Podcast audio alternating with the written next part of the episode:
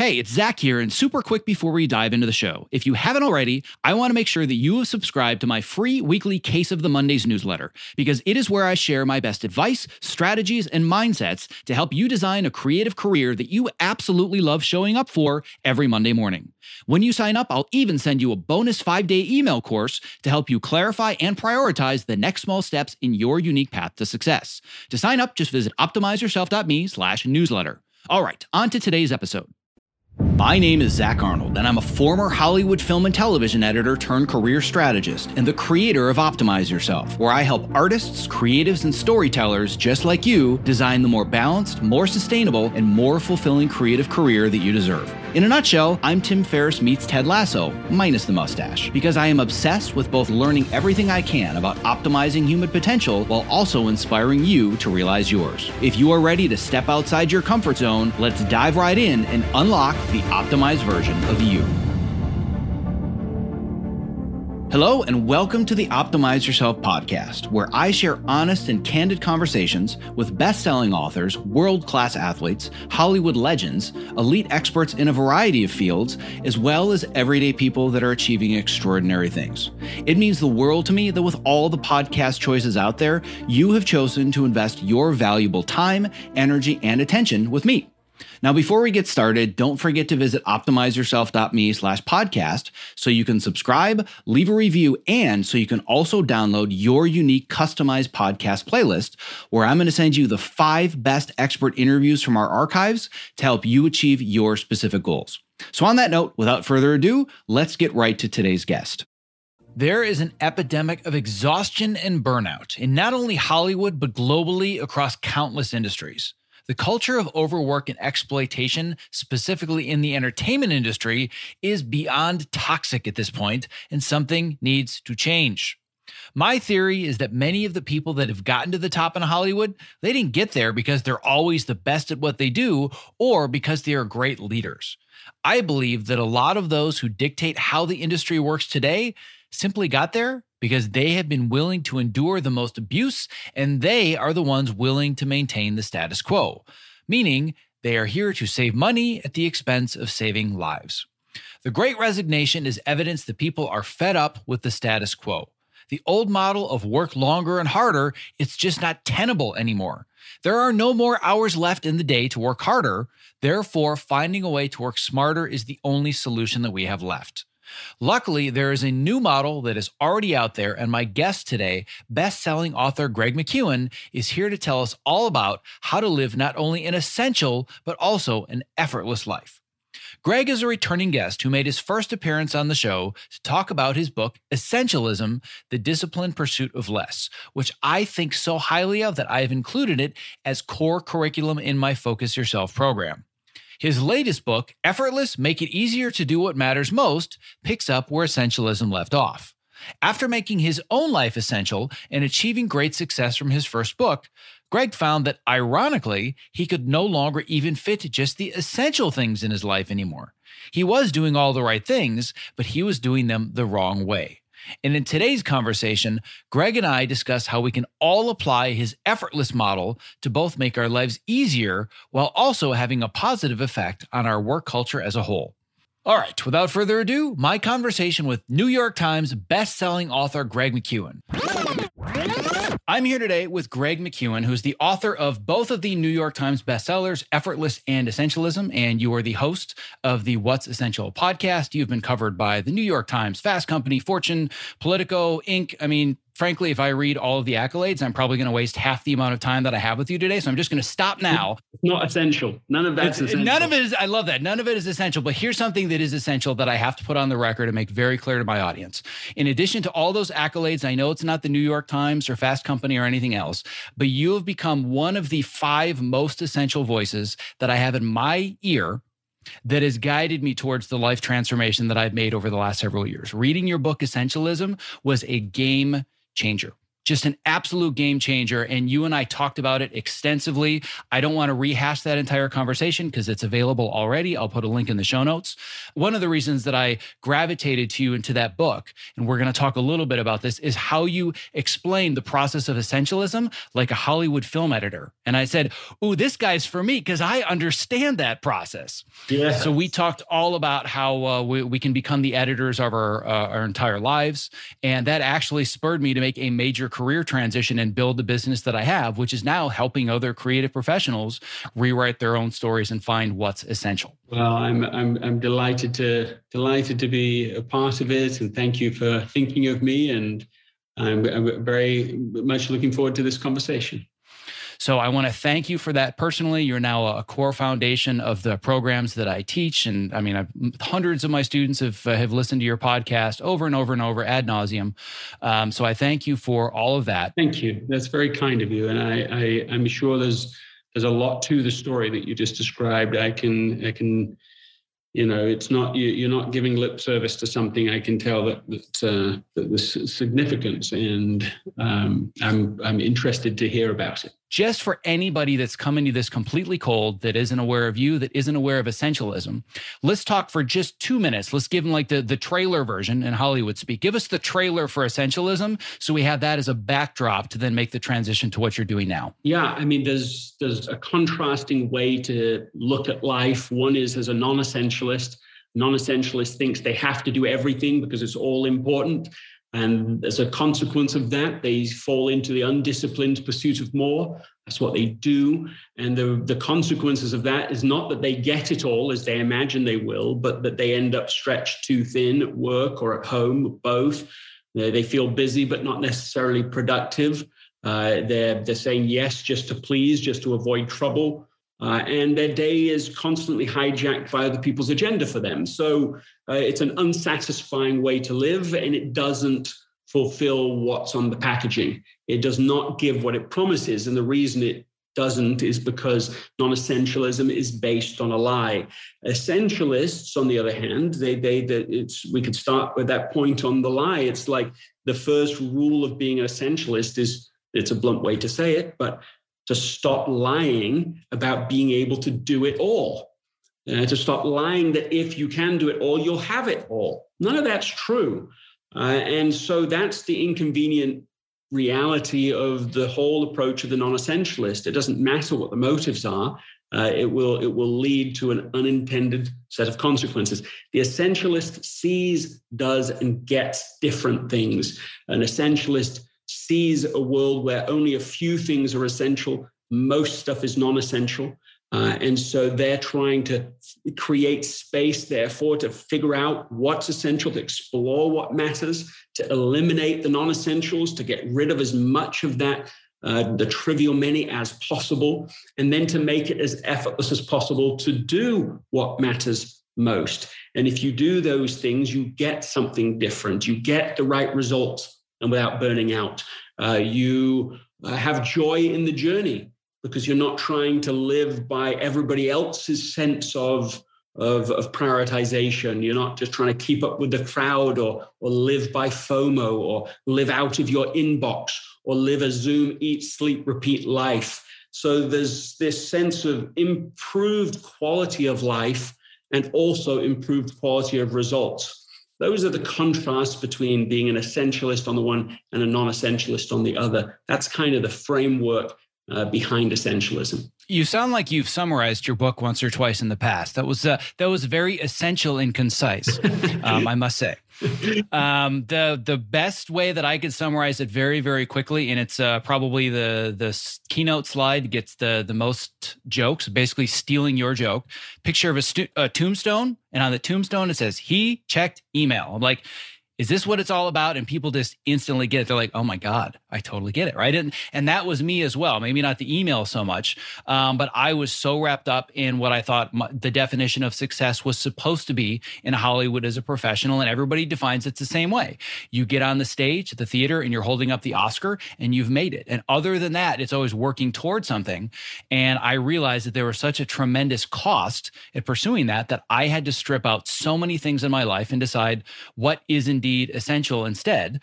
And uh, I want you to talk a little bit bit more about this process and this analogy of the big rocks. This is something that uh, Stephen Covey had popularized in the 90s, that you've also talked about extensively. And I want people to understand that first, so then we can make the transition to talking about how to make things even more effortless. Yes, I mean it's a, it's a it's a valid and powerful metaphor. It's uh, it's, it's it was popularized by Stephen uh, Stephen Covey, but uh, but of course it predates him. It's uh, it, it, you know uh, been around hundreds of years, I suppose. And the story is of a mentor that comes along and says, "Okay, here's the container. Your job is to put those that sand those small rocks that those big rocks in the container. And if you put the sand in first then the small rocks then the big rocks uh, then it doesn't fit. Just geometrically it doesn't. And and the idea and stephen would do this on stage and he'd say okay well let's put the big rocks in first let's work out of a different paradigm and you put the big rocks in first then the small rocks then the sand and it fits and, and, most people have heard of the big rocks theory. And, and I would say that, that essentialism is somewhat analogous to that, that you're saying, look, get the essential things clear, put them first. Um, I mean, maybe you don't even put the small rocks in or even the sand. You don't even have to bother with it. You just get the most essential things, and that's the way you focus. And, and so I believe in that. I still believe in that.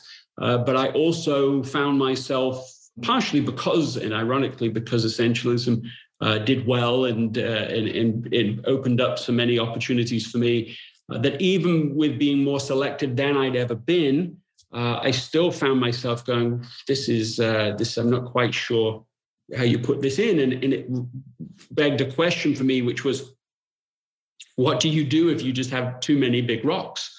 Uh, you know, that's not the same now. You can't just say, well, put them in first. It's like, yeah, but they might just not fit and and then in the midst of that already experience uh, then one of my children became very very sick and very inexplicably sick so neurologists were being involved and she was taking on symptoms like would be similar to parkinson's disease uh, and this tremendous free falling capability and that was in addition to what was going on and so so you know that's the, that's sort of the premise for why uh, I realized well we've got to go beyond essentialism and go deeper into some of the things that are within these ideas. Uh, and, and, that was sort of the birth of the effortless. I should say, because otherwise I'll maybe forget to say that, the two years after all these problems started with my daughter, uh, everything, she is well. She is doing very well now. But the experience taught me things perhaps I couldn't have learned in any other way. And one of them was this idea that there are two ways to execute. So even after you've identified, okay, well, here are the rocks, here is the essential stuff. If you, you know, an overachiever might still take take a rock and and and overcomplicate it, add layers onto that rock. Like it's essential, the thing is important, but you might over overcomplicate it, add lots of I don't know, just bells and whistles that make it harder to fit in your life. And so, if you can start to strip away not just the non-essential stuff, but the overcomplications eh, that that, that make it harder than necessary to get the right things done, it can make a huge difference, and it did to us. Well, if you're looking uh, in the dictionary for the word overcomplicated, you're going to see my picture. I am the king of overcomplicating everything. Talk to my team. They'll say, we love him to death, but oh my God, why does everything have to be so hard? Right. I'm always, it's all like diving into analysis, paralysis, and all these different details. And that's, that's really one of my biggest struggles. And for me, it was, uh, I first had that struggle with all the big rocks. And I think that our journeys are so similar, whereas I might be a, a few, a few years be behind, but on a very similar path. Where when I found you, it was all about, well, how do I get the gravel out of the way and then sand out of the way? And in my mind, it was if I just get all this little stuff done, then I'll have space to focus. And that would happen 9 or 10 p.m. every day. Well, I have the time to focus, but I don't have the energy. So you taught me how do I find what are the biggest rocks, what are the most essential things. And I've completely transformed my mindset. So now I focus on only the essential things. But then I realized I'm going to need a bigger jar like there's nothing that I want to cut out of my life. I mean, I'm I love the job that I have, and I've been you know been promoted to the to the point where they uh, they treat me with tremendous amount of respect, and I love every bit of it and I'm also building uh, building this online business. I've also been training for American Ninja Warrior for almost four years now, and I prioritize my family. I have four huge rocks, and they they take up all the space. And uh, I actually wrote a piece just recently for my audience where I talked about um, exhaustion versus burnout, and burnout is going to be a big topic that you and I are going to talk about. And I asked them, what's the difference between exhaustion and burnout?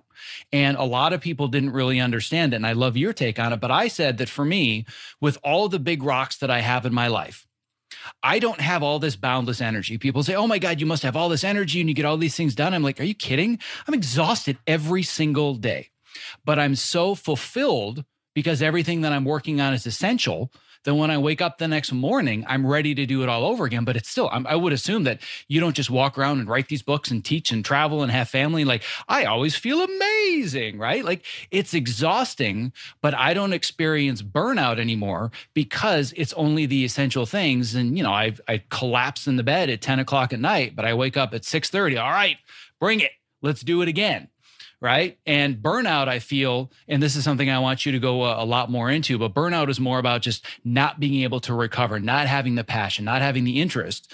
Um, and I feel that you basically encapsulate the entire problem with the entertainment industry and frankly a lot of our culture at large in one quote and that quote is one of my favorites of all time that I share absolutely shamelessly. Burnout is not a badge of honor. And what I love about this quote is that you made it so large on your page that it made it more effortless to hit your page count because you're like, well, if I'm going to hit a page count, what if I just make all my words way bigger and then I need less words on the page? That's an example of being effortless. Yeah, well, listen, you've set up as well because because you're you're acknowledging both sides of a problem. Uh, you know, if somebody is doing non-essential stuff, okay, they can cut that out, become an essentialist. But it's necessary but insufficient, or at least um, I'll say it this way: that that the way people read the book essentialism is necessary but insufficient. Because actually i do cover the idea of effortless execution in the book but it was a theme that somehow in all the work when i was teaching it and when people would feed back what they'd heard it was just like they, they didn't absorb that second element of the message so but but it's it's not to me it's not just a nice add-on like oh by the way when you get to execution make it effortless it's like hugely hugely important and, and as important as figuring out what the right things are uh, the right way of doing it. And the reason that's so important is because if you do it the wrong way, you'll burn out and won't have achieved the results you want to achieve. You so so it doesn't matter how important it is or how motivated you are. If you don't have the resources, the energy, uh, the system in place to get you over the finish line, then, then what else? It doesn't matter. You've got to be able to endure to the end. You've got to find out a way of doing that. And and I just think about the people watching this, listening to this. Like all of them want better results all of them want let's i could call it like a 10x dilemma all of them want 10x results but however they define that right in in, in business uh, in their family in their relationships in their health so they all want 10x results but no one can work 10 times harder and in that problem in that dilemma is the justification for effortless thinking and effortless strategies because if you say, well, I want these 10x results, I guess I just have to work 10 times harder. And you try that, then, then you know that's the predictable pattern for the for the burnout that we're talking about.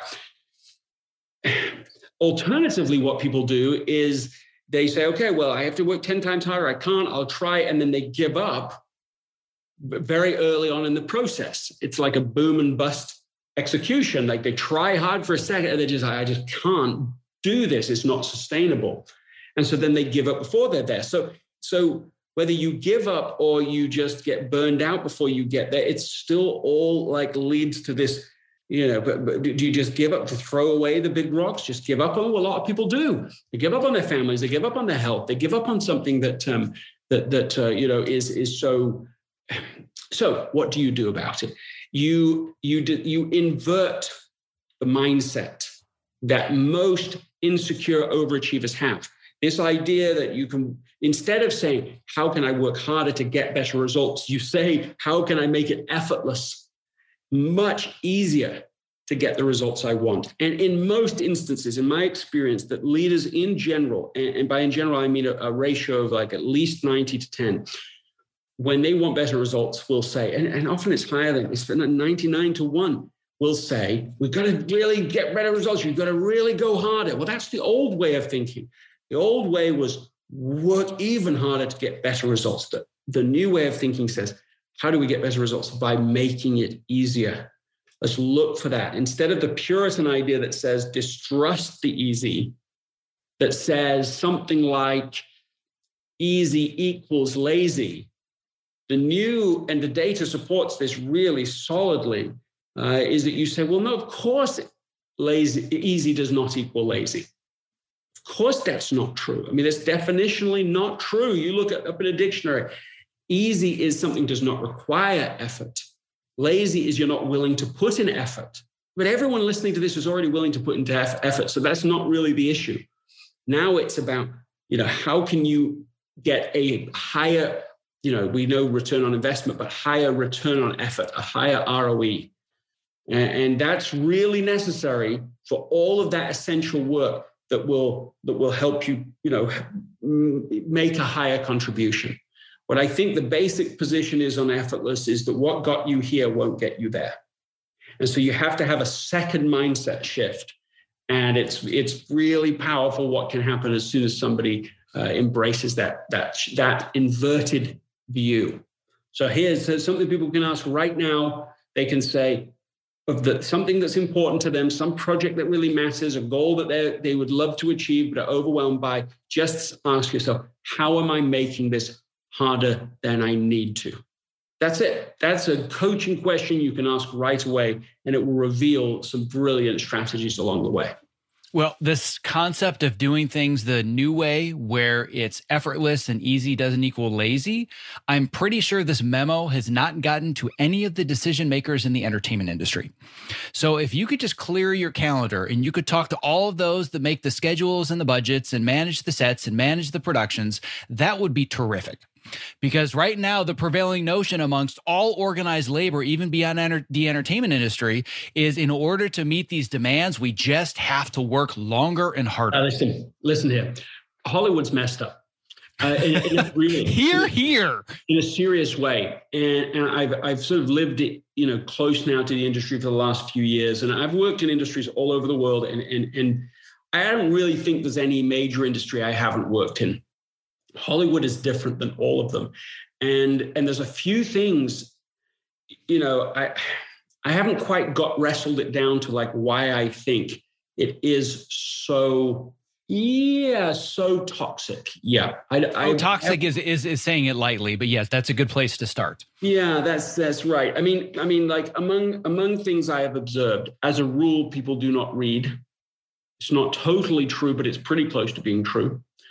So you have people who are creating content, but they aren't necessarily, you know, agents who aren't reading any content. You've got you've got producers who didn't read the original books that the ideas were based on. It's like there's that if you remove reading out of, a, of an industry, then then you're going to make them especially dependent on FOMO because you just start looking at what everyone else is doing and okay, well, I guess you have to do it their way. You know, there's no foundational understanding. You can go read and understand what how to be successful based on the best thinking in Western literature, let's say, or or, or just even just best practices. Or let's take management, leadership. There's no people aren't reading leadership books. They're not going to training. Most of the, te- the, the Hollywood companies that I'm I've worked with uh, don't even do outside, tr- you know, bringing in people from the outside, training and developing culture and so on. So it's this, it's a very strange craft where you have this masses of people. Uh, there's a supply of of people who want to be in the entertainment industry, and it's so vast the supply compared to the the actual space for them that people are willing to do anything to get in. They're willing to put up with any sorts of uh, practices within the industry. And and and you know, anyway, we could go on. What makes this perfect storm exist? Uh, but I also I think adds to this sense of like, well, if if I've got a thousand people down the road who are willing to do this job under any circumstances, all night long, not being paid, hardly being paid, then you complain, fine, off you go. You know, you can leave, you can leave LA, you can leave this this monster of an industry. I'll just get the next person. And so there are these dynamics underneath it. We have a massive turnover, right? The turnover of talent, not just of, of actors and, and so on, but also of professionals within the industry that just can't can't make it. Uh, now that I'm still riffing here, I mean, one more thing that I think is is is strange, but doesn't explain it all, but doesn't help, is the idea that no one gets paid until anyone, everyone gets paid, means that people don't feel they have that you know they don't have the stability financially to be able to say hey listen sure i'll come and i'll work on this project and i'll take my time to make sure that i'm doing it well it's all just like you know just I, I I'm only going to do anything that I think will actually get the deal done, and so that's not the healthiest view. Uh, anyway, there you go. I mean, there's a, I'm riffing on this. I'm not sure I'm being very helpful, but you are being the, uh, immensely helpful in really bringing some clarity to everything that is wrong because you are on the outside the vast majority of people that I talk to about our industry issues are on the inside, and sometimes you can't th- see the forest through the trees. And you're coming with a tremendous amount of, of perspective, understanding cultures in other industries. And the problem is the culture. It's this it's the, basically this this toxic culture of exploitation. And if you were to ask just about anybody now, I've spoken to hundreds of people about this, but if you ask any craftsperson at any level, they all say the same thing. I put up with it because I know that if I don't, I will be replaced tomorrow. Every single person is replaceable from the PA to the director to the producer to the studio executives. Even they go through a constant revolving door. And I think that one of the biggest issues that I've seen that you just hit on perfectly that I've been screaming from the rooftops for years is there is no such thing as leadership training. Basically, you fail your way upwards. And as long as you survive more than everybody else, you get to the top. If you're willing to put up with more shit, then you get promoted because the other people aren't willing to put up with it. And you think this is the way that it works. And that's how the new people are going to come up. So it's created this entire generation of thinking if you don't pay your dues and you don't give me 90 hours a week and you're not willing to work for exposure bucks, well, too bad, because that's how it was for me and that's how it needs to be for you. And I think one of the biggest issues is all summarized in one quote. This is just the way that it is. My sincerest apologies for the interruption, but if you're a creative professional who spends long hours at your workstation, not only is the following promo not an interruption, but listening has the potential to change your life. Because working with a Topomat underneath you at a height adjustable workstation is a game changer. Let's learn a little bit more from Ergo Driven co founder and CEO Kit Perkins, creator of the Topomat. The Topomat is the first anti fatigue mat designed specifically for standing desks. The real benefit of a standing desk is movement. We found bringing in this cushioned terrain under your feet, your brain just subconsciously engages and you wander around and you get that movement at the standing desk that you need without even having to think about it at all. People will come to me at an event or a panel and they'll say, I got the Topo mat because of you. Even when they had a mat, once they used this one, it was a total game changer. We've just heard time and time again that with Topo, we've kind of hit the sweet spot that it's the right premium quality materials and a right shape that people are actually getting benefit out of this stuff. You spend more time here than anywhere if you do creative work the way that I do. So I would rather be driving around in a Ferrari than a Ford Pinto. And I feel like this is the Ferrari of the standing mat. One of the things you don't realize is that at a standing desk, your main interface to the world, your body's main interface to the world is the ground. If you're going to invest in anything at that Ferrari level, it should be what you're standing on. Well, my goal is that for anybody that is a creative professional like myself that's stuck in front of a computer for inordinate amounts of time of their waking life, they're doing it standing on a topo mat. So uh, you and I, my friend, one edit station at a time are going to change the world. I like it. That's a utopian vision I can get on board with. If you're a creative professional looking for a simple and affordable way to stay active, energetic, and focused while spending long hours at your height adjustable workstation, I can't stress enough how important it is to have the right mat underneath you, which is why I continue to share the Topo Mat as my number one product recommendation. To learn more about the Topo Mat and purchase yours, visit optimizeyourself.me slash topo. That's T O P O. Yeah, I mean, that's how bad culture gets moved on. And it's true, it, it, you know, it's like, it's like the equivalent of bloodletting in the medical industry that you have a, a paradigm well, this is how we've always done it. This is the way we think about it, and you you know we are literally for the longest time. Uh, you know the the paradigm is you've got to the blood is the problem and you need to remove the blood because the disease is in the blood and so by you know we'll put leeches on you and we'll suck out the blood i mean this is you know other than being medieval uh, is also you know really clearly damaging uh, patients the vast majority of patients that experienced bloodletting were being damaged by it. But it still went on.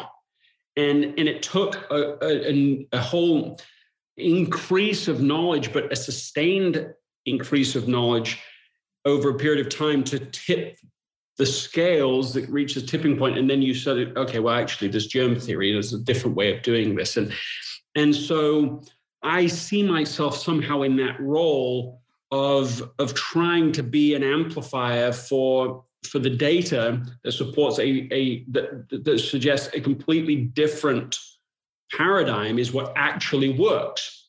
Uh, so it, just because it's the norm, just because 50 million people could could could believe a thing and it would still be wrong. You can have 50 million people believing in bloodletting; it doesn't make it so.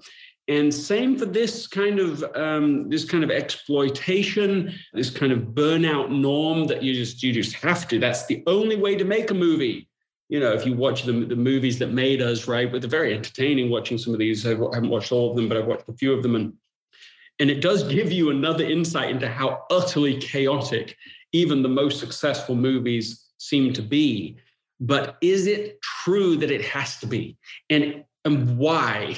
Because I don't have anyone just explaining that well. It, it, why?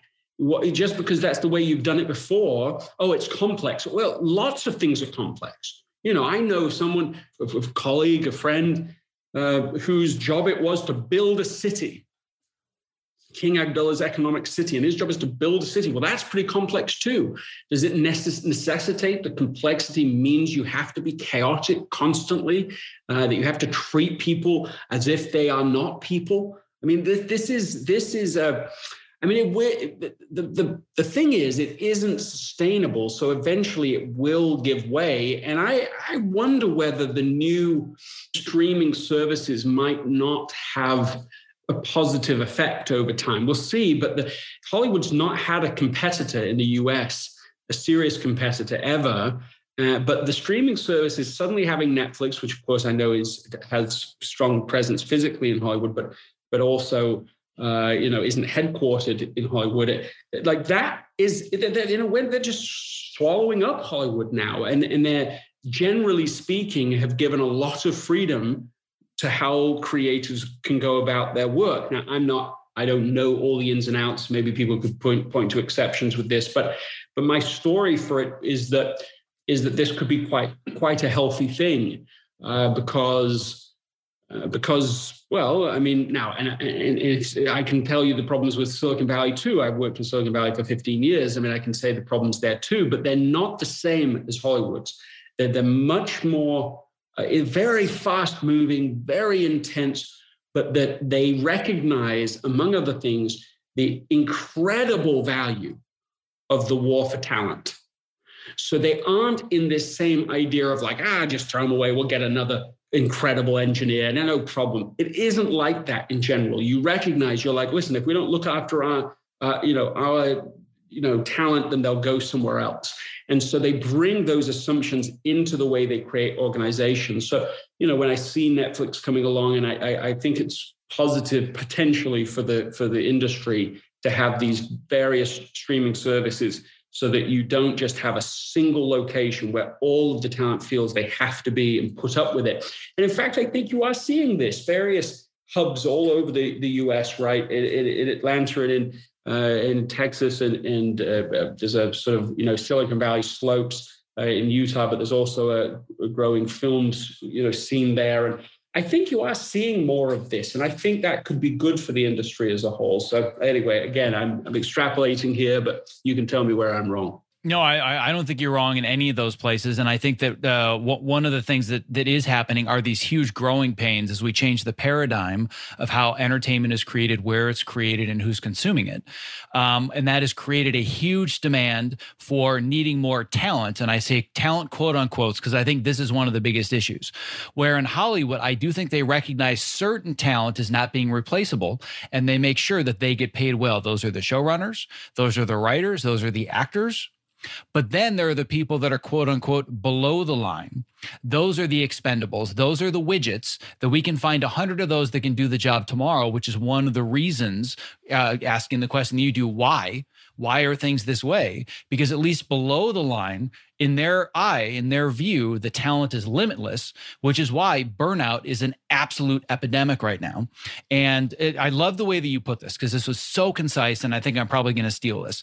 I'm going to modify it, but uh, you said, I believe that I'm here to amplify the data to share this idea of the new way to do things, right? And what I do is I amplify the experiences. I like to give voice and amplify people that are going through what they're going through, be honest, be on the record, and say, here's what I've been dealing with, something needs to change, and that potentially I can provide solutions for the individual.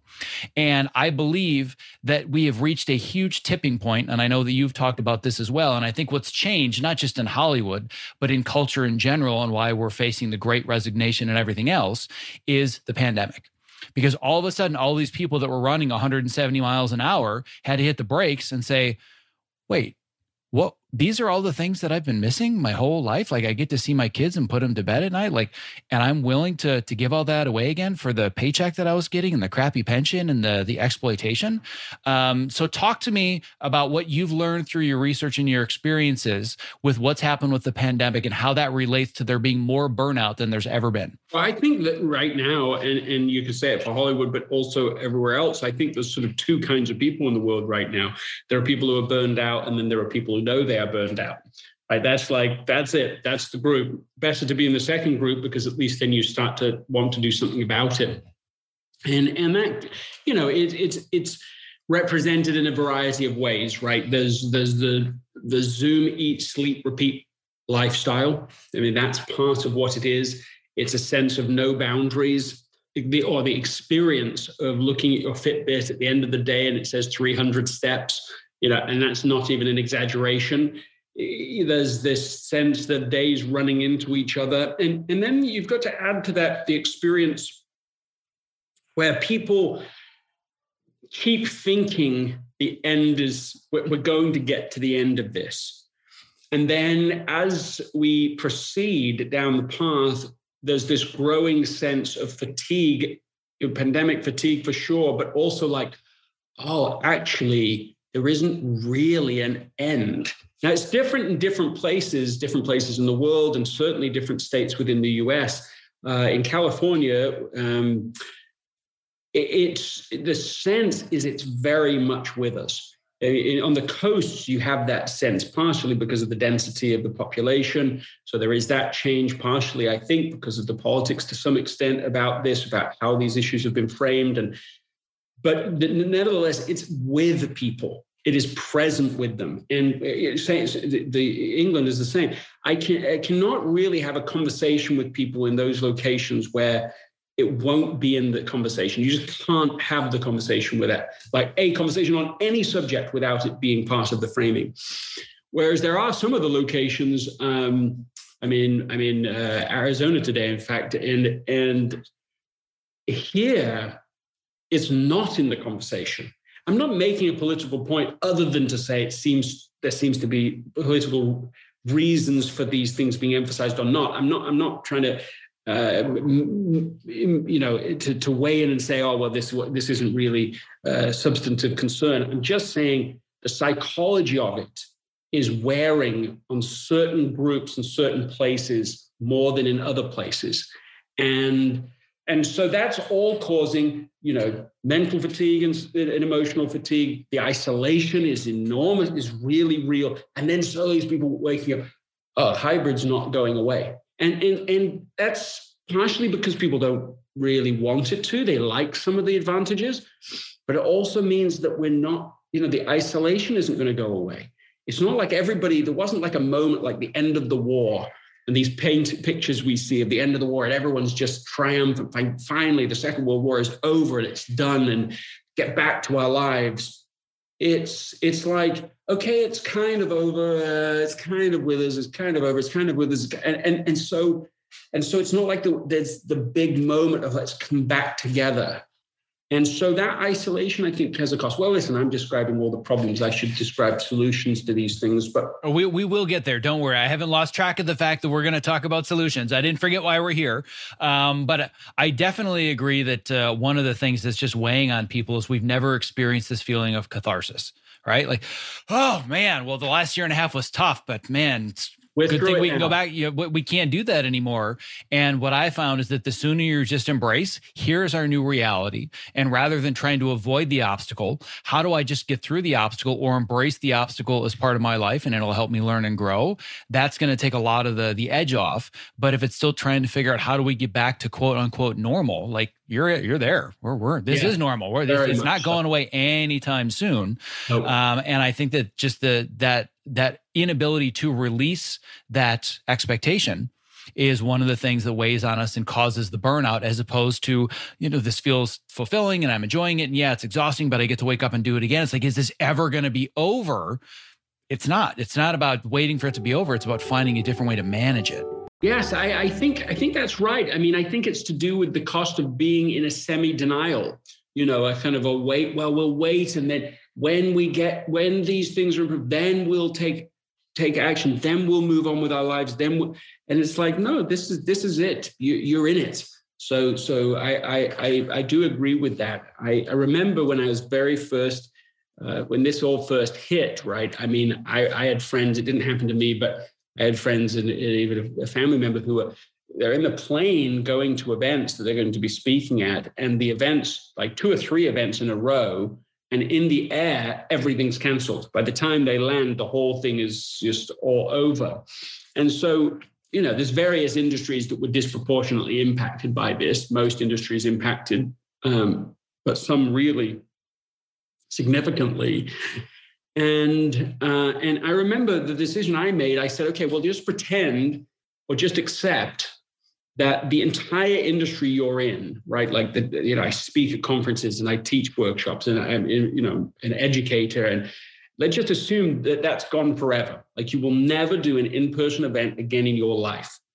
And that seemed to me to be a better, faster way to, to adjust to the reality then I mean, I, I know some people, okay, well, this is going to be two, you know, a few weeks. Oh no, this will be a few months. And and then they're holding on and holding on for something instead of using all that time to adapt and to learn and to figure out what you're going to do instead. And um, and, and so I think that sort of that embracing of reality instead of the construction of a denial story is is is optimal uh, in life uh, and optimal in, in, in this pandemic to, to embrace what is, because then you can innovate from that place rather than always being out of step because you don't want to face you know you don't want to face reality. You don't want to deal with it. Uh, and and of course if you don't deal with reality you make a problem part of your future. As soon as you accept the reality you make that problem a part of your past and and I do think that that is a, a better way to exert your your you, you know a, a, a limited energies uh, so, so that we can get traction in today's reality. Uh, I mean, I think the only other thing I'll maybe riff on here for a second is just that is what I have actually found happened. I mean, the things I the things I did and said, I said, okay, well, I have time to write the next book. Uh, you know, that's something I could do under these circumstances, and and I was already under contract to do it, but this gave me the, the, the window and time to really get to it with effortless and uh, and then created the, the, the podcast, the What's Essential podcast, you know, which which uh, you know started in the midst of the pandemic and now is like top maybe like top five in the self improvement category in in in Apple iTunes, and, and we're just trying to slowly improve it over time. Um, so we get, I think it gets it gets incrementally better uh, constantly. And then One Minute Wednesday. And I'm listing all of these. The One Minute Wednesday is a newsletter that people can get. That's for free. We did an online academy at essentialism.com. I'm not listing these things. I suppose it will sound like I am to say, oh, hey, go check these out. I'm listing them because, well, because I probably wouldn't have done those things. I don't know if I'd have done any of those things if I'd had this sort of, well, just let's hold it out, let's wait, we'll get through this. But because of that adaptation, what has happened uh, and I, it's just my story for what's happened. I could be wrong, but it, it, now the demand for the kind of work I do is easily twice what it was before the pandemic. And it might be even more like three times for real what it was before. Uh, we'll get maybe more leads. We'll get more leads in a week than we used to in a month and and i don't fully know because there were so many changes made i can't i can't accurately extrapolate exactly why. You know is it one thing or another or is it independent of those things? Is it just because the need is massive? And so you know the wellness well-being scores are so low right now which they are. I don't know what all the factors are but what i do know is that is that uh, embracing reality uh, in yourself and in other people seems to be an absolute key to innovation and breakthrough. Uh, and, and so that means getting honest with yourself, facing reality, but it also means facing reality within other people by listening to them and really understanding where they're coming from uh, so that we don't have false and fake stories about them running in our own heads. Right. My my suspicion would be, and I know nothing about your business model. I don't know your stats. I don't know your leads, your web traffic. I know none of that. I have a suspicion about why exactly I think you've seen the growth that you have. And it comes from the previous conversation that we had, where I believe that when the pandemic hit, that's when people were forced to ask the question, what is essential? The timing is perfect because nobody even thought about what's essential because I don't have enough time to think about that because I'm too yeah. busy. And yeah. all of a sudden they hit the stop button. They're like, holy crap, I need to start focusing on what's essential. And I think that people naturally gravitated towards the work that you're doing, the work that others are doing in the space. Because before, and I don't know, you experienced this, but I felt like for years I was shouting from the rooftops and looking down, and there was just nobody there and nobody was listening. It's like, guys, this is so important. And then all of a sudden, a year ago, people are like, okay, I'm ready to listen. I'm ready to listen. And I have a feeling you're probably experiencing something very similar. Yeah, you know, I mean, you're not wrong about that. The I mean, the word essential might have been the sort of global word uh, of the moment because everyone's talking, and obviously this is not how I would always think about this word, but everyone was talking about essential workers and non-essential workers, right? Like what? So that word was being used constantly. But I guess more more emotionally, people were experiencing um, like involuntary essentialism uh, you know, where they, they, it was like we were all sent to, you know, like a teenager, right? You just go to your room and you have a good think about it, come out when you're ready. And so I, people did have to face, sort of face some of the realities of their life. You know, like I, have said before that it's e- generally speaking, people find it easier to face their phones than face their life right? It is easier to be distracted by whatever app or whatever news or whatever last email or input than to really look and say, okay, how is how is my health and how is my family and how is you know and suddenly you whatever your home was it was like that idea of like you've made your bed now you have to lie in it it's like whatever home you had built you had to be in it physically literally if you chose to be in a, in a small apartment in the middle of la and that's what you chose. Well that's where you are now every minute of every day. And so that's one of the reasons lots of people people i know in in the industry who who were like uh, i'm out man. I'm i'll stay in the industry fine but i am going to live somewhere else. This is just crazy. I'm trapped in here with my two kids and my wife and uh, uh, you know but you people also had to face it wasn't just your physical environment right? It's like whatever your relationship is with your family whatever your family dynamic is you're with them all the time. And of course, that caused some problems because people weren't used to being in those situations and often were avoiding conflict as we tend to do. Uh, and so suddenly it was like, well, there's no avoiding it. You, this is it. You're together all the time. Your children, whatever their behavior, you have to deal with it all the time. And of course, that came at a, a great cost. And I wouldn't really wish any of that on anyone to, to just have to confront that much reality that fast. It can be discombobulating and disorienting. But it also, I think, provided this opportunity of like, you know, a collective pause, a collective moment, and hopefully we won't have another like it in our lifetimes. But uh, it was certainly the most significant one like it I've ever seen. Uh, and and out of it, you know, you could you can you can hope, and maybe that is why we're seeing so much so much interest in these subjects. But but a, a, a, there is an awakening there too of like, okay, what is it all about? What do I really want? What do I want? What kind of lifestyle do I want to create? and uh, and and it, as people face that this isn't going away fully i think there will be a sort of okay well fine i'm not i'm not waiting any longer with this i'm i'm ready to go and people seem to think that's going to be january of next year seems to be the the industry assumption uh, that, that that's when it's all going to really hit. We'll get through christmas deal, deal with the holidays and then let's move on to the next thing. So yeah, because the germs are looking at the calendar, right? They they, they have a timetable. yeah, um, they, they know when it's all going to be over and we can go back to normal. Um, but what, what I can say, and this there's a you play a big part in this, whether you know it or not. Um, but when the pandemic hit for me personally, like it did for everybody else, it either amplifies what's working or it amplifies what isn't working. And what I found is almost immediately my family really came together, our relationships got richer, and I started asking the question, what are all the things things that I would change now that I have to pause? And I'm like, nothing. I mean, there were strategies that I had to change. I had to delete nine months off of my calendar because I couldn't, you know, do the in-person uh, events that I was going to be planning. So as far as business plan, I had to start from scratch. But as far as what would I change and what's essential, I'm like, I've already got all the rocks. I just need to reorganize them a little bit. Um, but what I realized, and this is going to segue to some of the solutions, is I hit the same wall that you did. I don't have the bandwidth to carry or hold all these rocks and I want a bigger jar. But if the jar is my calendar, there is no more time. I only get 24 hours a day, seven days a week. That's my jar. And I don't have room for the rocks. So, like, like you said, it's not a matter of I have to work even harder. I've got to work smarter. How do I make this more effortless? And one of the things that I want to mention to people that I've said before is that there is no better return on investment on anything on the planet than a book because you can get a book for, I don't know, 10, 15, 20 bucks, depending on if you get Kindle or hardcover, whatever it is. And if you read all 200 plus pages and you get nothing out of it but one sentence, it can be worth it.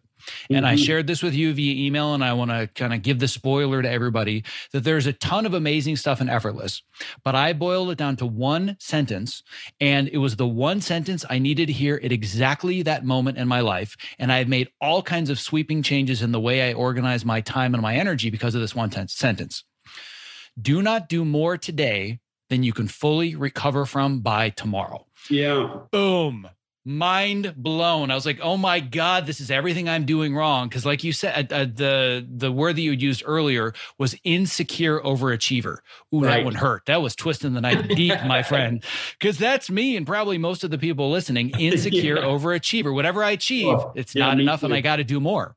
Yes. Well, I mean, even your description, which I'm, I'm not, I'm not knocking at least half of it. You're saying well, I'm exhausted every day, but not burned out. And I do agree that with the difference that you're putting on that, if you're motivated in the morning, you're, you know, you do want to be optimally uh, invested. You want to put, you want to have something you want to wake up for and to give yourself to. And I, and I really relate to that. But if we are actually exhausted every night, not I knew just, this was coming, by the way. I yeah, knew this good, was coming. Good. Well, because because there's something about that that I go, well, is that is that optimal? And, and I don't know because it, there's a lot in the word exhausted, right? There's a range of meaning. But you, you already identified the rule that I would be putting to you, but you've got to try and figure that out. Like, yes, have an exception every so on, often to the rule. Don't do more today than you can fully recover from, you know, by tomorrow. All of us will have exceptions, but as soon as the exception becomes the rule, then there are hidden costs you know, then you're going to pay a high price for that, right? Things will burn out. They're, you know, even things like our ability to see things clearly, So our relationships still work, and our and, and our you know we, uh, health may be okay in certain ways, but we are foggier in our perception and our discernment when we're running on the edge of exhaustion all the time, when we're teetering right on the edge of it. And so I think that if we can figure out what that line is for us, and then we have to remove, you know, like we have to go a little away from it so that there's some buffer uh, for unexpected problems that always come up and and and and then that becomes your optimal space. So i'm not saying go to zero. I'm certainly i'm never advocating for that. That's not a meaningful life. There's no contribution in sitting in a rocking chair for the for 30 years and do nothing. I mean that that offers no no sense of satisfaction but if we get if we push it to the point of diminishing returns then of course we're getting less back for every ounce of effort we put in. But we also risk the higher level of exhaustion, which is negative returns, where every ounce of effort we put in then will make uh, everything in our lives worse. When I'm writing the new book, right, I'm writing effortless. If I work, if I work two or three hours of concentrated work, but actually that's about optimal. I can't really do much more than that. Really concentrated work, and I actually don't think anyone can. If you push beyond it, if you say, okay, well, I'll do four or five hours, you're certainly not getting another, you know, an almost doubling of your productivity. No way you're getting a few extra bits of productivity for all that extra investment. If you go to seven, eight hours, I mean, I'm talking on a consistent basis, you will make the manuscript much worse than if you didn't even work on it today. And, and, you know, that's my one example in my own life that I know of, you know, you know, personal experience, but it's true in other things too. So it, it's it's about saying, how can I contribute in crescendo? Yes, I like way of thinking about it. Stephen Covey used that language early on uh, well, with me 20 years ago, and, and he and his daughter were co-authoring a book when he died, and she's just finished it. It hasn't isn't coming out yet, but that idea of living life in crescendo. You, don't live life in crescendo if you live it on the edge of exhaustion. You will plateau way, way before that. You know, you you and then and then what I want to do is I want to be able to contribute for the next 40 years, always going up and so I've got to be very careful to make sure that I manage, you know, manage my mental, physical, emotional, spiritual health in such a way that you can contribute over that kind of length of time. So that's a different, that's a different orientation. I have spent almost 10 years now raving about how much I love my Topomat, and I have finally discovered what I now consider the Topomat of desk chairs, the QOR360. The QOR360, spelled Q O R, is designed to keep me constantly moving while seated in an upright and balanced position.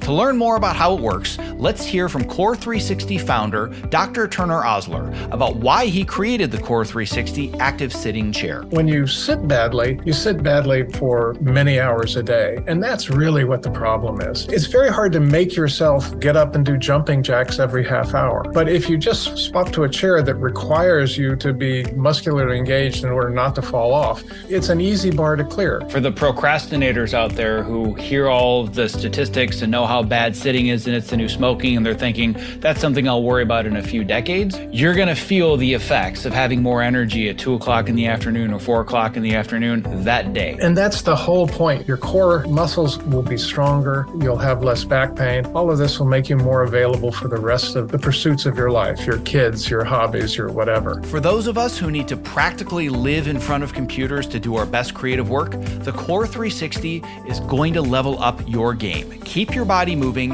and keep the creativity flowing. To learn more and purchase what I consider to be the Topomat of desk chairs, please go to optimizeyourself.me slash core 360. That's optimizeyourself.me slash QOR360. let's talk a little bit more about this idea of how do we find that line how do we find the upper bound because i would say that if if there were if there were one thing that could have the most profound impact on the way that I manage my life with all the different rocks and a lot of the other people that are listening that are also the the insecure overachievers, if I knew what's what's that magic number for my upper bound where I'm doing the maximum amount of effort where I'm actually getting results from it, but I can fully recover by tomorrow. And in the evening, I'm like, you know what? I'm tired out, but I don't feel like a bag of dirty laundry. How do you find that for yourself? I mean, I think it's I think it's personal to each person, right? Like I think it takes self-awareness to be aware of that, but it also takes some honesty. Um, I mean, a, you know a metaphor that that uh, well, it's a it's a story, it's a case study that's compelling. Uh, is is the the race to the poles? Uh, there's there's the name of a biography about about the final two teams that uh, the last two teams to try to get to the South Pole uh, before someone actually achieved it. Right, like this is right at the edge. No one has ever ever done it before. Not not not not not the whole British Navy in all of its prowess, not the not the, all the Vikings for a thousand years. No one has ever made it there ever, and people are really excited about who's going to do it. People keep trying, they keep failing. And the two teams that go at the same time, they approach it differently. One team is boom and bust. Uh, they're, they're saying, we're going to go to the absolute edge of exhaustion every day that, you know, that they can. And so on the good weather days, they're going, you know, 40, 50 miles. It's just taking everything out of them. But then the the unintended consequence of that was on the bad weather days, there was hardly anything left in the tank and certainly not sufficient to be able to be consistent on those days. So they ended up just being trapped in their tents. And that exhausted them and demoralized them. And they, they oh, we're so unlucky. Uh, you know, you could sense in their journals their emotional state. And it's bemoaning everything that's happening. Uh, no one could make progress in weather like this, they would write. But one team could, and that was the Norwegian team. And over there, the expedition leader had a different rule. And his rule was 15 miles a day. That was the rule. Good weather, you do 15. That's your upper bound. And bad weather, same thing. But because they didn't push to exhaustion on the good weather days, they had sufficient to be able to be consistent on the bad weather days. Well, the plot thickens when they get within like 45 miles of the South Pole. The weather is perfect. The sledding conditions at that point are also perfect and ideal, relatively flat. And they don't even know where the British team, their competitor team, is. So, for all they know, the British team is ahead of them. They have no idea. And they can push through one day and get there. What would you do? you know, what would you do? Seriously, right? Zach, what would you do? What would I do? What would everyone participating in this, listening to this do. Just do it. Just power Just through, man. It. Make it happen. We're so all close.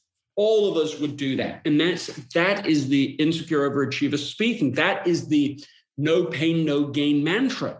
We and even though I know the end of the story, if I'm honest, I sort of think, well, yeah, that's probably what I would do, or you know, at least be tempted to do. Well, he doesn't. He says 15 miles a day. He takes three days to do the last 45 miles. He arrives there at the South Pole. He has beaten the British team by 30 plus days.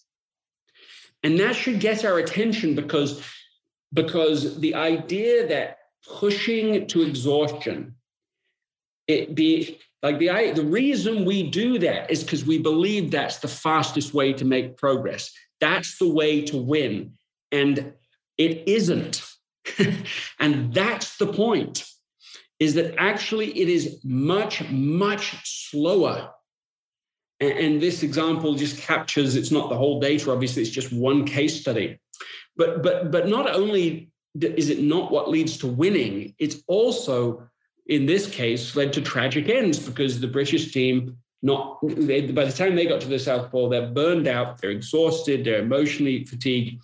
None of them make it out alive, right? They all die on their journey home the Norwegian team had sufficient resources to make the 16,000 mile trip back to Norway. Well, if you read the biography, right, when I went back and read that that that brilliantly written biography, I came across a phrase in it that I think should grab our attention, It take a breath away, really. Uh, and this is the phrase. He said the Norwegian team achieved progress and achieved their goal without particular effort. That's the quote. Without particular effort. Um, that's um, that's an absurd thing to write.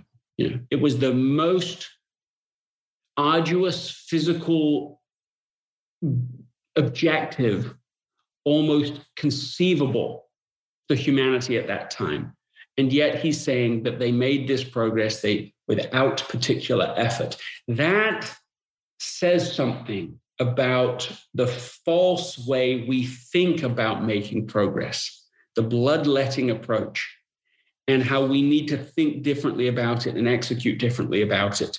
Uh, and and and so you know when we when I'm talking about upper bounds and lower bounds in the book, it's just whatever task you take on, whatever goal you set that you think is important, make sure it really is essential, but then have a minimum bound so that you're doing a small amount consistently, but also an upper bound. So you're not, so you reduce the chances of going big for a day or two, getting exhausted, and then, you know, and, and then stopping for a while, and then you come back. And that intermittency that is so, so the human foible uh, that we that we're intermittent in our behavior because we don't have an upper bound we go too big, uh, we get sore physically or emotionally, and we give up for too long.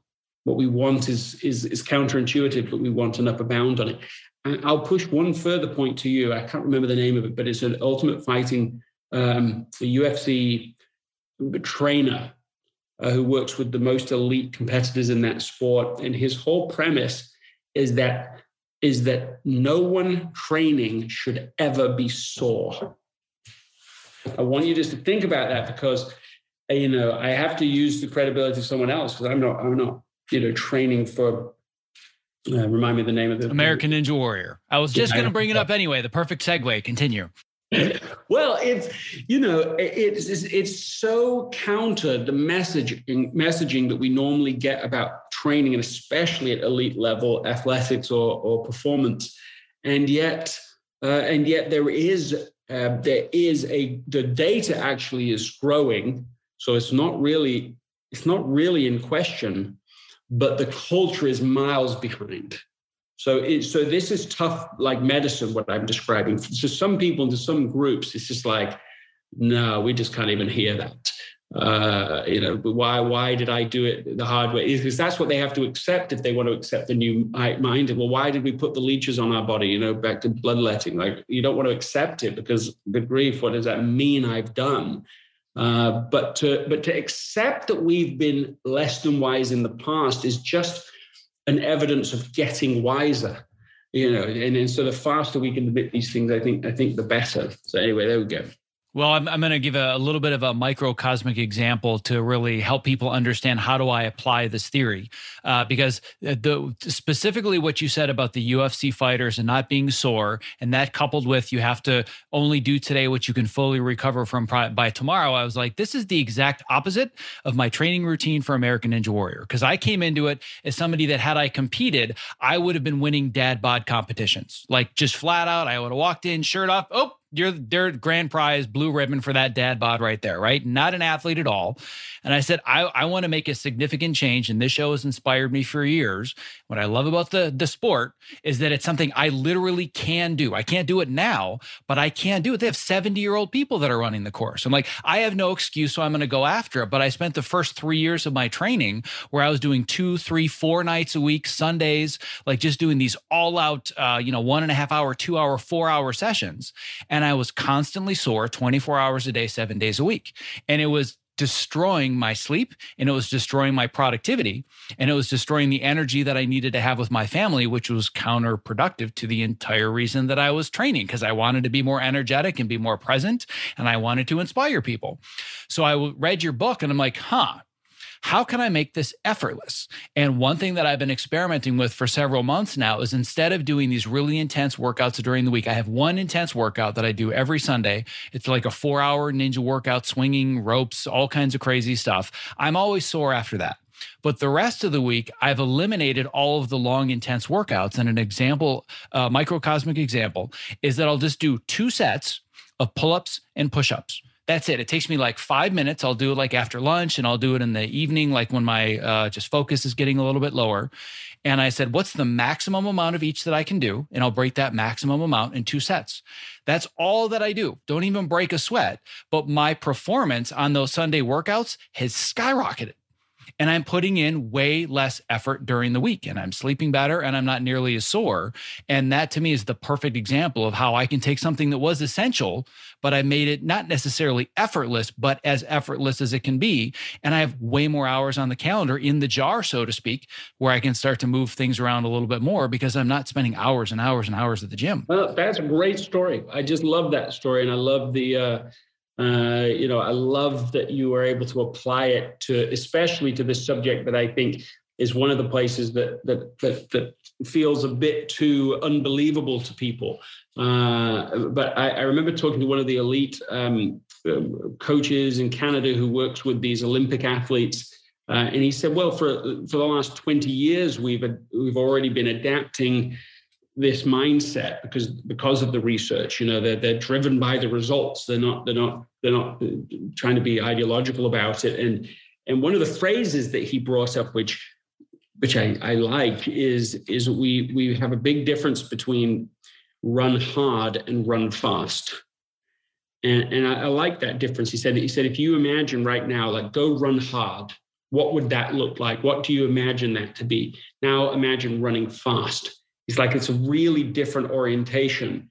And so, and so that's the again another one of these problems where hard is implied always better. And it's like, no, you want to be able to, to run fast, you want to be able to be smooth. Uh, and uh, and so you know that's one more one more data point. He's a doctor in the field, and uh, and, and, he absolutely, completely rejects the no pain, no gain mantra. Just completely thinks that's just wrong. It's wrong. And it is. I, I, I maintain this. It's not balanced and it's not, um, uh, I don't think it's uh, necessary to think like, think in that way. Uh, even though it's posted on all the gyms everywhere, I mean, you can post things that are wrong in in in in memes all over the place. It happens all the time. So, so yeah, we're trying to try to get. I love the story. That's my summary. Yeah, and that uh, I have a, a, fellow ninja friend of mine that I've met through this entire community, and he said to me, "Fast is slow, and slow is smooth." And I'm like, "What the hell does that mean?"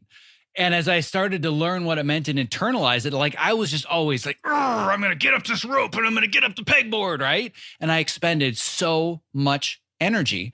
And as soon as he, they said, listen, just relax as much as you can without letting go of the rope. Just breathe. Like when you get up there, breathe and relax. And you watch some of these professionals ninja, the, the ninjas go through these courses and these obstacles. It looks like they're asleep.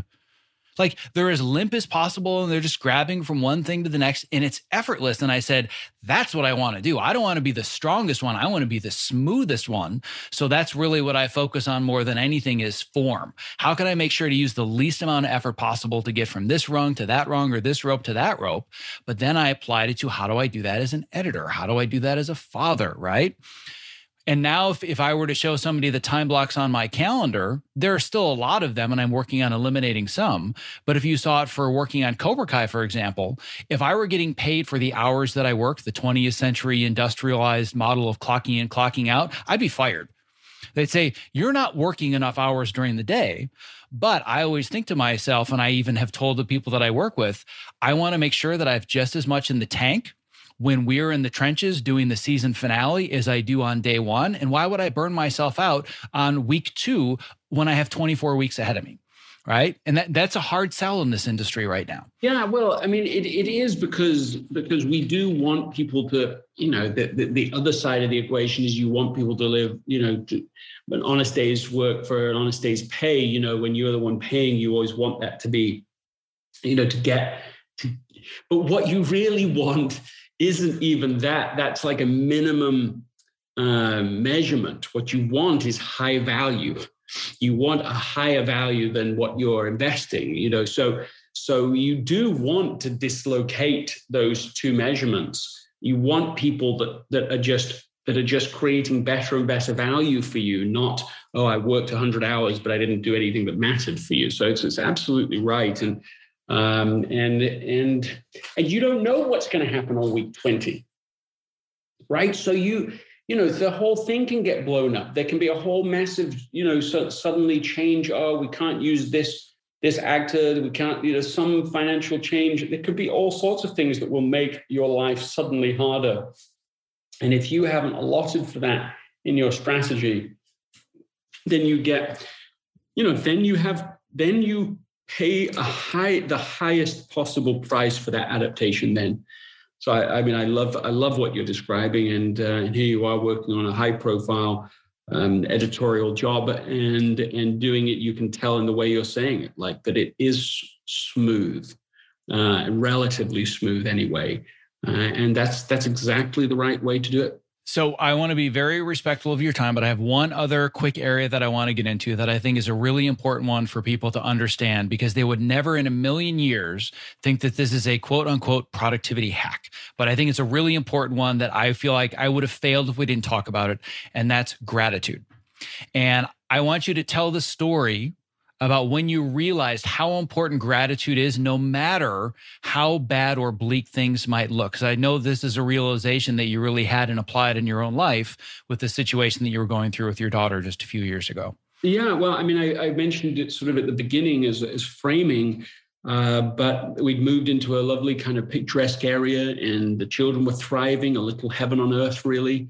Uh, and uh, and one of my daughters was especially thriving, Eve, I mentioned. And as that situation unfolded, we had what was at least potentially, uh, not just potentially, I mean, just, you know, one of the most agonizing experiences of of a lot of our lives and I think of of any life. I mean, I think it's up there with those, you know, to to watch a 14 year old in perfect health suddenly become sicker and sicker uh, on the way to comatose falling into a coma and then you know, you know dying.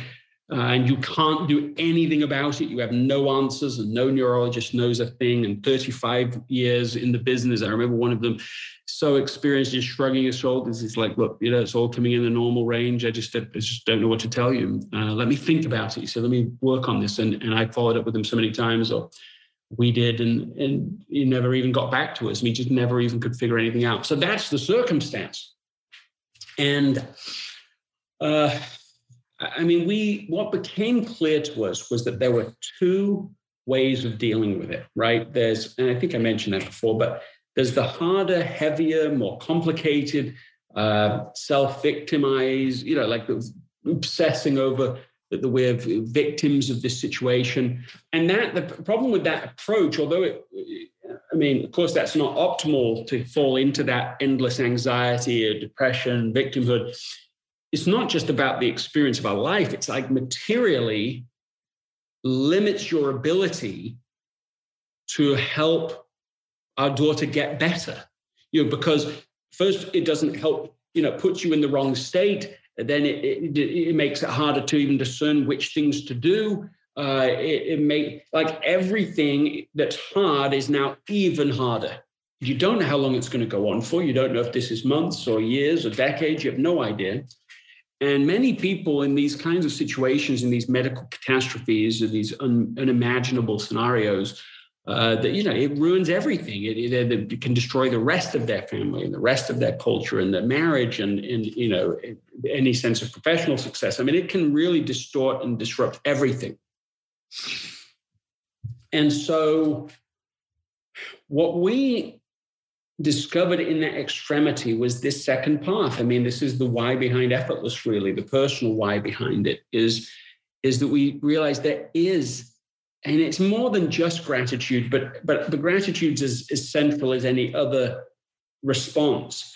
That if, I'll say it this way, right? If you focus, if you focus on what you have, then you're going to gain what you lack. But when you focus on what you lack, you lose what you have. And that's sort of the, the, the axis point, uh, the central sort of location of the division of these two paths. That says the paths divide.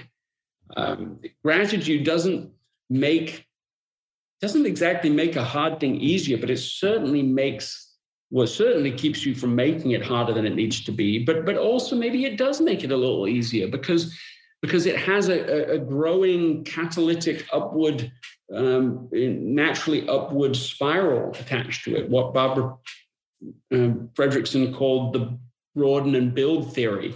As you are grateful, as you are thankful for what is going right, uh, well, the, the, there are neurologists who will still meet with us. With, with, with, us. That you know, we can be grateful for the family culture we have. We can be grateful that uh, that we're coming together and becoming unified. We can. We it seemed to have a, this this propelling force about it that helped us to feel more energized, more more able to deal with the day and and so and, and then helped us because you're in a better state you've got better discernment so we started knowing hey maybe maybe we shouldn't even bother with these neurologists but this one seems to be the one we should meet with. And you sort of sense that and discern it. And and this is what led to her eventual treatment. And um, and she has uh, you know she has uh, you know two years on full recovery. I mentioned that at the beginning. Is, is she is back and she is thriving and she is well. And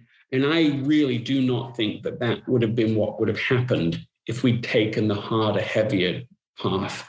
And you know as a simple rule one simple rule about this is to simply say well after i complain i will say something i'm thankful for. Uh, even if you start there uh, you, you will notice that it has an immediate positive effect on you but also immediately on the people around you uh, because because you, you, you get more of what you focus on and uh, that's it. That's a lesson that sounds uh, I don't know but does it sound too good to be true or does it sound whatever? But but it is I used to think of this as like a soft principle or a yeah it's a nice to have. I think it's the most re- powerful uh, like uh, rugged relentless principle. A person that can do what we're talking about right now can turn a negative into a positive, and a person who can do that under all circumstances can never be defeated. So it's uh, it's it's it is made for the for the for the agony and catastrophe of life. This principle is made for that. Yeah, I, can't emphasize that enough. That the productivity hacks are not the the Trello um, power ups and the the to do list apps and all these other things. It's all up here. It's all the limiting beliefs and reshaping your mindset and your perspective on the world. And that's where productivity really comes from. Really understanding why you're doing it, why you're driven, what's the impact you can have. Um, and I think that your your work just exemplifies all that and helps to clarify all of it. Um, I know we're running a little bit over, but I do have one final very quick question for all of those that are out there that are thinking this is the worst that it's ever been, and you know the the industry is just getting so much worse, or I'm dealing with depression or burnout, or I'm dealing with an issue with my family, whatever it is, they're in that place where they don't know what's going to be better right? They, they they don't see the light at the end of the tunnel. There was a point at which two, three, four years ago, you didn't see a light at the end of the tunnel, and you didn't know that things were going to work out well, and you were going to be in this position today.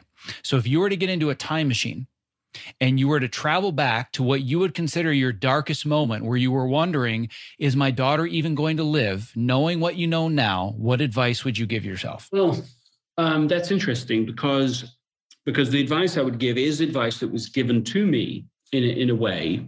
Uh, the advice the advice is simple and and it's it's things work out and better than you think. And that's true with the situation with Eve, but it's also, I was once asked a similar question, what would you tell your 18 year old self? And that was the same answer that came to me. And it's like, wow, that's that's like you better start living like that. Because because you don't want to live now in a state that doesn't accept that that optimistic reality, because then you just waste your life now when you could have 20, 30, 50 years more of, of, of just of just basically living uh, well, living in joy, living in gratitude, living in like it's it's a bit more relaxed about it all. Like it's all going to work out. Uh, and and the way that that advice came to me is I'd felt sort of really inspired to read a particular talk. It was a, it's a chapter of a book by Gordon B. Hinckley, who's a church leader, um, and and it's um, he's the former president of the Church of Jesus Christ of Latter Day Saints, and and he's incredibly optimistic uh, in his like one of his known qualities, and he was on you know um, Larry King and 60 Minutes and all of this. Like he's he's a you know, a, a, dom, a, a sort of indomitable kind of leader. And it, there's this one chapter I'd read years ago by him, and, and it was about cultivating an attitude of, I think it was cultivating an attitude of, uh, of optimism and happiness, something like that. And right as he, as my daughter was getting uh, ill, um, I felt like I should read that every day, and I did for uh, for the next four months when she was going through that first deterioration and had no idea what was going on. And that was really, as much as any single thing, what opened up this second, the idea of this second path. And so that advice that I'm now would give back to myself then was being given to me in the form of this repetition. And it's the repetition that is, is as important as the message, because if we have a message once, compared to the hundreds of times our mind is creating an, uh, this, this, these false stories, but repeating them so often they start to feel true, you know, that's insufficient. And so I think it's this repetition, uh, you know, you know, again and again and again until it forms uh, a space in our minds to even believe it's possible that this could be true wait, is it really possible that it all works out? Is it really possible that it works out much, much better than I'm currently thinking? Uh, you know, well, it, they're, they're, they're, yes, the answer is yes.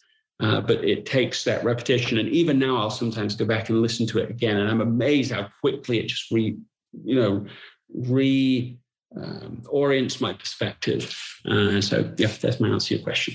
Well, I would say that that's a pretty amazing way to wrap it up and uh, I want to be as respectful of your time as I can. What is the simplest, most effortless way that somebody could find you and get started with your work if they're just being introduced to you today?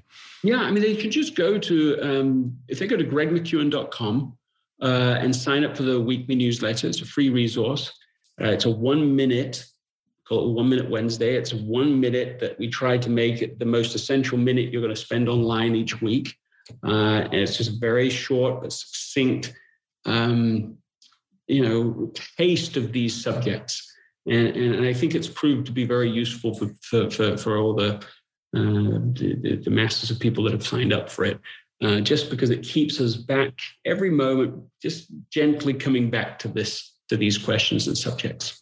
I love that idea. So we'll make sure to put a link in the show notes to gregmckeown.com. And I highly recommend everybody read both Essentialism and Effortless. I think that they're absolutely essential books uh, in anybody's uh, repertoire that wants to really improve themselves. And Greg, I cannot thank you enough for considering these last 90 minutes essential in your life and being with us today. Thank you so much. It's been a pleasure to be with you. Thank you. Thank you so much for investing both your time and energy listening to today's show. If you were inspired by this conversation, don't forget to subscribe in your podcast app of choice and most importantly, leave a review because that helps move the show to the top of iTunes and get our message out there to those who need it the most. Simply visit optimizeyourself.me slash subscribe to never miss another episode. Lastly, stay safe, healthy, sane, and most importantly, be well. One last thing before I lose you. If you haven't already, I want to make sure that you've subscribed to my free weekly Case of the Mondays newsletter because it is where I share my best advice, strategies, and mindsets to help you design a creative career that you absolutely love showing up for every Monday morning. When you sign up, I'm even going to send you a bonus five day email course to help you clarify and prioritize the next small steps in your unique path to success. To sign up, just visit optimizeyourself.me slash newsletter, and I will see you in your inbox.